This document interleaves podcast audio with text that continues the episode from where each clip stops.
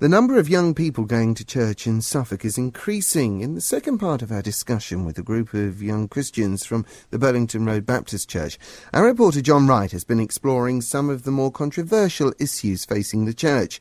Beth, Rachel, Joanna, Jonny, Benjamin, Isaac and Tom are all in their mid-teens and came into B B C Radio Suffolk recently to talk about what it means to be a Christian and how they manage some of the big issues facing teenagers in Britain today. So last week we heard about what being a young Christian feels like. Being a Christian is amazing. Just knowing he's there around you, you know, just gives you that sense of security in a way. When you like experience it for yourself, you really just know, and there is no like question about it. It's just there has to be a God, and he just loves you for who you are, what you are. But how do the next generation feel about some of the bigger issues which are currently threatening both the church or their friendships, the ordination of women or openly gay men? And what about the pressures around having sex before marriage?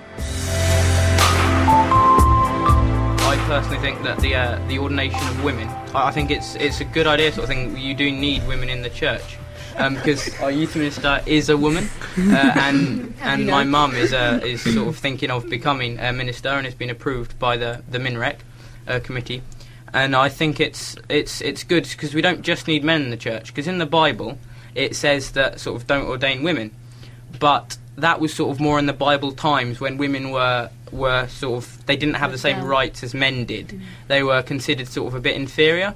But nowadays, women are considered just the same level, level as men, which they are. And it, it's just something that people need to get over, that women are, should be allowed in the church, and that there is nothing wrong with them preaching, because they can be just as good, if not better, than some men. So would you uh, accept a, a gay man as a... You have to look at a lot of the fundamentals of Christianity. Uh, if you look at Second Timothy, where it says, you know, I would not let a woman preach, the writer of Timothy says, uh, you have to look at it at that Bible time, and it says, look, you know, women won't have the, the right education of this. A lot of the time when they preach, they might not have, you know, the right, you know, as good as education as a man does. Uh, a lot, you know, through the Bible, it does say, look, you know, homo- you know, homosexual practice is wrong. And I'll be happy to say that on the radio. You know, there's nothing... you know, saying, contradicting that in the Bible. It says homosexuality is wrong. And uh, for a Christian to stand up and say, right, I'm a homosexual, I'm preaching, and I'm a Christian, uh, I think it's very controversial, and uh, I personally wouldn't agree with that, and uh, that would be my views. One of the problems with the Christian faith, for me, would be the, the muddled fundamentals, if you like, Uh, with people saying, oh, well, it's all right in today's society, it's okay in today's society to do this, that, A, B, C, D, X, Y, and Z, uh, when actually you have to look at the Bible, and from that guidance you have to say, well, actually here it does say don't do that, it does say don't do that, and in today's society it can say exactly the same thing. So, I mean, that kind of, that kind of principle uh, applies to a whole range of, of things. I mean, you will...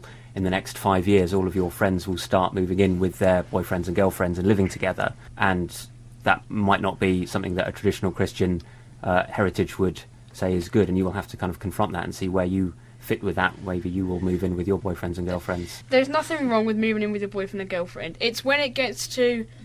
when when you're not married, and then you start having sex, basically. That That's when, that's when the Bible says it's...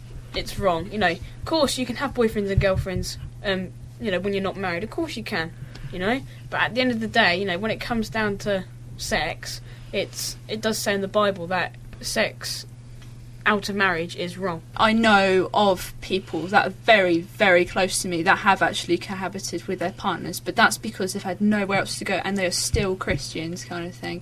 In that instance, if you've got nowhere else to go, you know, it's fine, you know. Um, the, th- the, thing, the, thing, the thing with modern society today is it's the rise of the individual. It's it's all about me, what I want, and regardless of consideration for everybody else. It's true, okay? You, you said about gay sex, you'll probably come on to stuff like um, having sex out of marriage and um, things like that.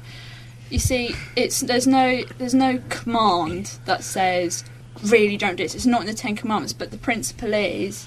it's advice, and actually, if you think about it, if people hadn't have had sex out of marriage, you know, I, I'll be, you know, I've I've seen, pe- I've got really good mates, and everybody else is like, yeah, sex kind of thing, blah blah blah. But actually, if you think about it, if we actually would had not had sex before we got married, there wouldn't be as many aborted children, um, unwanted children. There wouldn't be as many H I V and AIDS. So what what I want to get onto is the fact that you've got you've you, you live in the modern world. You live in modern Suffolk at the moment. You've got these things going on which we are establishing that is contrary to the faith that you've chosen. Yet your friends will be doing things like this. These will be challenges which you will face all of the time.